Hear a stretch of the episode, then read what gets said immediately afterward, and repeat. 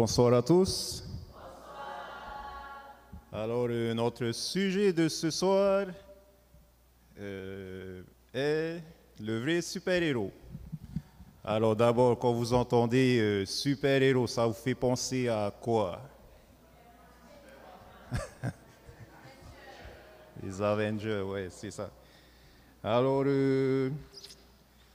qu'est-ce que tous ces super-héros ont en commun? Sauver le monde, ouais. Des pouvoirs, ouais, mais encore. Le costume, oui. Voilà, exactement. Mais euh,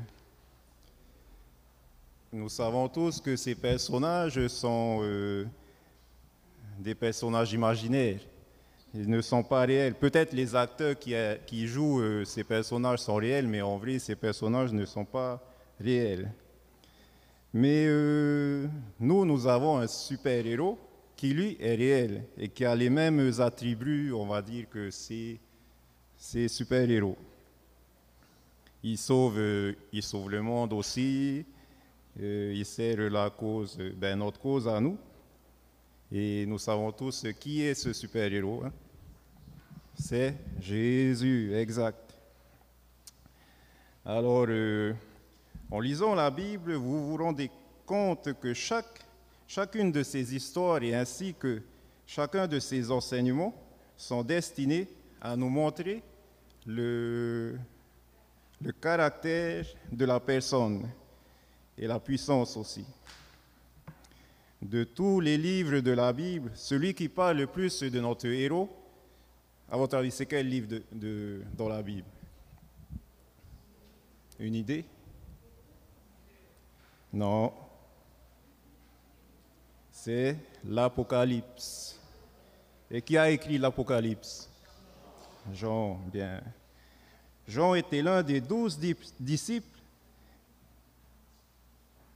Oui, Jean était l'un des douze disciples. Il était jeune et dans sa jeunesse, ben, Jésus l'a appelé pour servir à ses côtés. Avant son appel, on l'appelait le fils du tonnerre. Quelqu'un sait pourquoi on l'a appelé le fils du tonnerre? Moi, personnellement, je n'ai pas fait la recherche, donc. oui, voilà.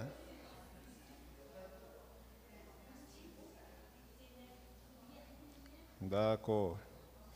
Après sa rencontre, il est devenu le disciple bien-aimé. Alors, Jean a écrit cinq livres du Nouveau Testament. Lesquels? L'évangile de Jean, bien sûr, on a dit, l'Apocalypse et les lettres 1, 2 et 3. Bien. Mais vous savez, beaucoup de jeunes aiment seulement lire l'évangile de Jean et non l'Apocalypse. Alors, dans un sondage, il est dit que l'Apocalypse, ben, les jeunes à qui on a fait ce sondage, ils disent que l'Apocalypse est très compliqué à lire parce qu'il y a beaucoup de symboles, de nombres mystérieux, de codes secrets et de clés cachées. Mais en fait, l'Apocalypse est un portrait tout en couleur de Jésus-Christ, mettant l'accent sur le triomphe de l'amour de Dieu. Alors dans Apocalypse chapitre 1, verset 1 à 3, il est dit, Révélation de Jésus-Christ. Dieu l'a lui donné pour montrer à ses serviteurs ce qui doit arriver bientôt et l'a fait connaître en voyant son ange à son serviteur Jean. Celui-ci l'a attesté. Tout ce qu'il a vu est la parole de Dieu et le témoignage de Christ. Heureux celui qui lit et ceux qui écoutent les paroles de la prophétie et gardent ce qui s'y trouve écrit, car le moment est proche. Alors le livre de l'Apocalypse est la révélation de Jésus-Christ. Le mot, anglais révélation est la, tradu- est la traduction du mot grec apocalypsie et qui signifie dévoiler ou découvrir. Alors, euh, est-ce que vous avez déjà assisté à une inauguration ou à, vous savez, euh, au moment, euh, où une œuvre d'art est dévoilée? Comment ça se passe Comment se passe la scène, à votre avis? Voilà, déjà, l'œuvre d'art est cachée et dissimulée sous un, sous un drap, sous un voile. Et ben, à un moment donné de la soirée, il va bien falloir que ce drap soit, enfin, l'œuvre d'art soit dévoilée. Ben, c'est voilà, c'est la même, c'est exactement ce que signifie le mot révélation. C'est enlever le voile que l'image de Jésus-Christ apparaisse dans toute sa splendeur et sa gloire. C'est pour, pour, cette raison que dans chaque, chacun des 22 chapitres de l'Apocalypse, Jésus-Christ est le protagoniste qui apparaît, en adoptant des noms différents et en exerçant des fonctions différentes. Alors, euh, notre, notre, héros, notre super-héros qui est Jésus-Christ, est mentionné avec plus de 38 noms différents et titres descriptifs dans la Bible. Alors, il est mentionné comme le premier et le dernier, le Fils de Dieu, le Saint et le vrai, le lion de la tribu de Judas, la parole de Dieu, le roi des rois et seigneur des seigneurs. Et dans Apocalypse 22, verset 13, il est mentionné comme l'alpha et l'oméga.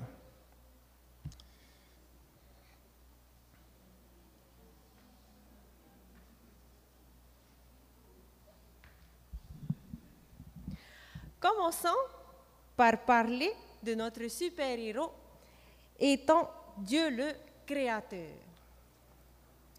Dans l'Apocalypse 3, verset 14, il nous est dit que Jésus est l'Amen, le témoin fidèle et véritable, le commencement de la création de Dieu.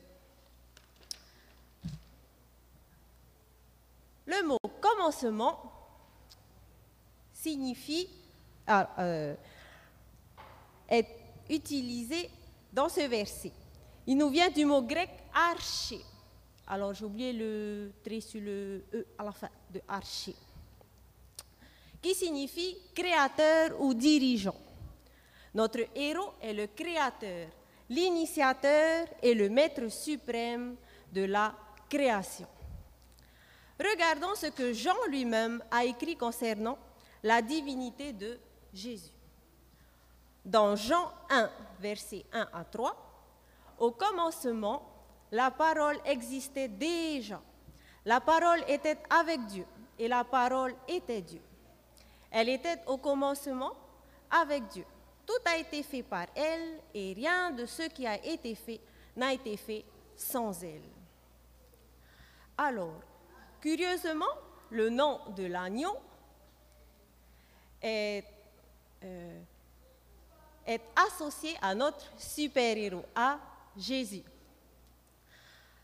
Alors, euh, pour un super-héros, l'animal qui se réfère le plus à nos super-héros qu'on a vus dans les Avengers, hein, on voit qu'ils sont forts, qu'ils sont, ils, sont robustes, hein, enfin ils sont costauds. Hein. Donc on n'aurait pas assimilé à un agneau, mais plutôt à un lion, à quelque chose, un lion, un ours. Mais notre, notre super-héros Jésus, lui, est associé à un agneau. Alors l'agneau est, voilà, est, fragile, hein? symbole de fragilité, de vulnérabilité.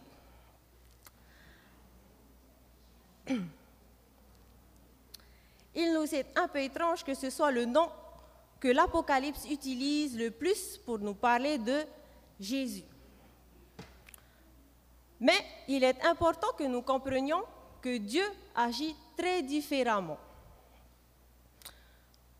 Alors, dans la culture populaire, l'image d'un agneau est symbole de faiblesse, alors que dans la Bible, il est symbole de puissance et de victoire. Par exemple, dans l'Apocalypse chapitre 5, l'agneau est décrit comme suit.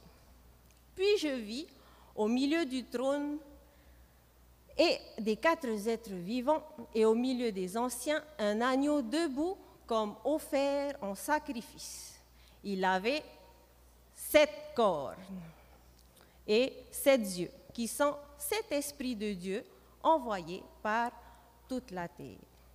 Dans ce verset, nous voyons l'agneau comme ayant sept cornes et sept yeux. Alors, les sept cornes. Les cornes, dans le langage prophétique biblique, représentent le pouvoir, la force, l'honneur et l'exaltation. De même, les yeux sont symboles de connaissance et de sagesse. Dans la Bible, le chiffre 7 est symbole de perfection. Ainsi, l'image des sept cordes représente le pouvoir parfait, qu'on appelle l'omnipotence. L'image des sept yeux renvoie à la connaissance parfaite qui est l'omniscience. On peut dire Amen. Hein? Notre agneau, notre héros, peut tout faire et c'est tout. Sa puissance et ses connaissances sont parfaites. En lui, il n'y a ni faiblesse, ni défaite. Il est éternel et tout-puissant. Enfin, l'Apocalypse nous dit que notre super-héros est puissant à sauver. L'Apocalypse, dans le chapitre 5, versets 9 et 10, il est dit, et il chantait un cantique nouveau en disant, Tu es digne de prendre le livre et d'en ouvrir les sceaux. Car tu as été offert en sacrifice et tu as racheté pour Dieu par ton sang des hommes de toute tribu, de toute langue, de tout peuple et de toute nation. Tu as fait d'eux des rois, des prêtres pour notre Dieu, et ils régneront sur la terre. Jésus a été sacrifié pour vous et moi. Et grâce à son sacrifice, nous avons été libérés de la condamnation, de la mort éternelle. Notre super-héros est le témoin fidèle, le premier-né d'entre les morts et le chef des rois de la terre. À celui qui nous aime, qui nous a lavé de nos péchés par son sang et qui a fait de nous un royaume, des prêtres pour Dieu, son Père, à lui soit la gloire et la domination au siècle des siècles. Pour conclure, j'aimerais vous laisser un témoignage de notre frère John Franco. Enfant, il a perdu ses parents dans un terrible accident. Il a dû vivre avec ses grands-parents. À l'âge de 17 ans, il a quitté la maison et s'est rendu dans le comté de Brooklyn, à New York. Là-bas, il est devenu membre d'un gang. Et à tout juste 20 ans, il a été condamné à deux ans de prison. Et en prison, il est tombé dans une profonde dépression. À 22 ans, il a obtenu une libération conditionnelle. Mais la consommation de drogue, d'alcool et ses rechutes constantes dans le labyrinthe de la dépression l'ont amené à être admis dans un centre de traitement et de santé mentale. Lorsqu'il a quitté ce centre, il n'avait nulle part où aller. Il a donc fini par être vagabond. On le voyait constamment allongé dans les rues, victime d'overdose. John avait désespérément besoin de quelqu'un pour l'aider à sortir du gouffre profond dans lequel il se trouvait. Il avait besoin de l'aide d'un super-héros pour l'aider à surmonter sa dépendance. Mais un jour, alors qu'il marchait dans la rue, il trouva un dépliant annonçant le début d'une semaine de conférence d'évangélisation intitulée Révélation de l'Apocalypse. Il a vu l'adresse il a décidé d'aller. Quand il est arrivé à l'église, il a entendu le prédicateur dire que Jésus est le seul qui a le pouvoir de donner la liberté Et avant que le prédicateur ait terminé son message, le visage de John était baigné de larmes. Était baigné de larmes. À ce moment-là, il a demandé à Dieu d'opérer un miracle dans sa vie. D'une manière puissante, Dieu a travaillé dans son cœur. Jésus, le super-héros divin, est venu à sa rescousse et il lui a donné la force de faire face à toutes ses addictions. Aujourd'hui, notre frère John Franco est un jeune sans dépendance et un membre actif de l'Église adventiste du septième jour. Je dire Amen. Hein? Chers jeunes, Jésus est le vrai super-héros de toute l'histoire. C'est pourquoi aujourd'hui, je souhaite vous inviter à l'accepter dans votre vie. Si vous vous sentez perdu, Jésus est votre sauveur. Si vous vous sentez faible, Jésus est tout puissant. Si vous êtes confus et ne savez pas où aller, Jésus sait tout. Si vous vous sentez vaincu et désespéré, Jésus est Dieu le Créateur. Abandonnez votre vie au véritable super-héros de l'histoire qui est Jésus-Christ. Amen. Prions. Seigneur Jésus Papa, merci encore d'être notre super-héros. Merci encore d'avoir offert ton Fils unique sur la croix pour nous sauver. Père, que tu puisses encore nous guider, nous diriger dans nos vies, nous inonder, nous baptiser de ton Esprit Saint. Père, nous avons tant besoin de toi dans nos vies, car sans toi nous ne sommes rien. Père, que tu puisses nous pardonner aussi pour tous nos péchés. Bénis tous ceux qui sont là et tous ceux qui nous regardent aussi. Et que tu puisses euh, nous accorder une bonne soirée sous ton regard, sous ta protection. C'est là ma prière. En Jésus, nous t'en prions. Amen.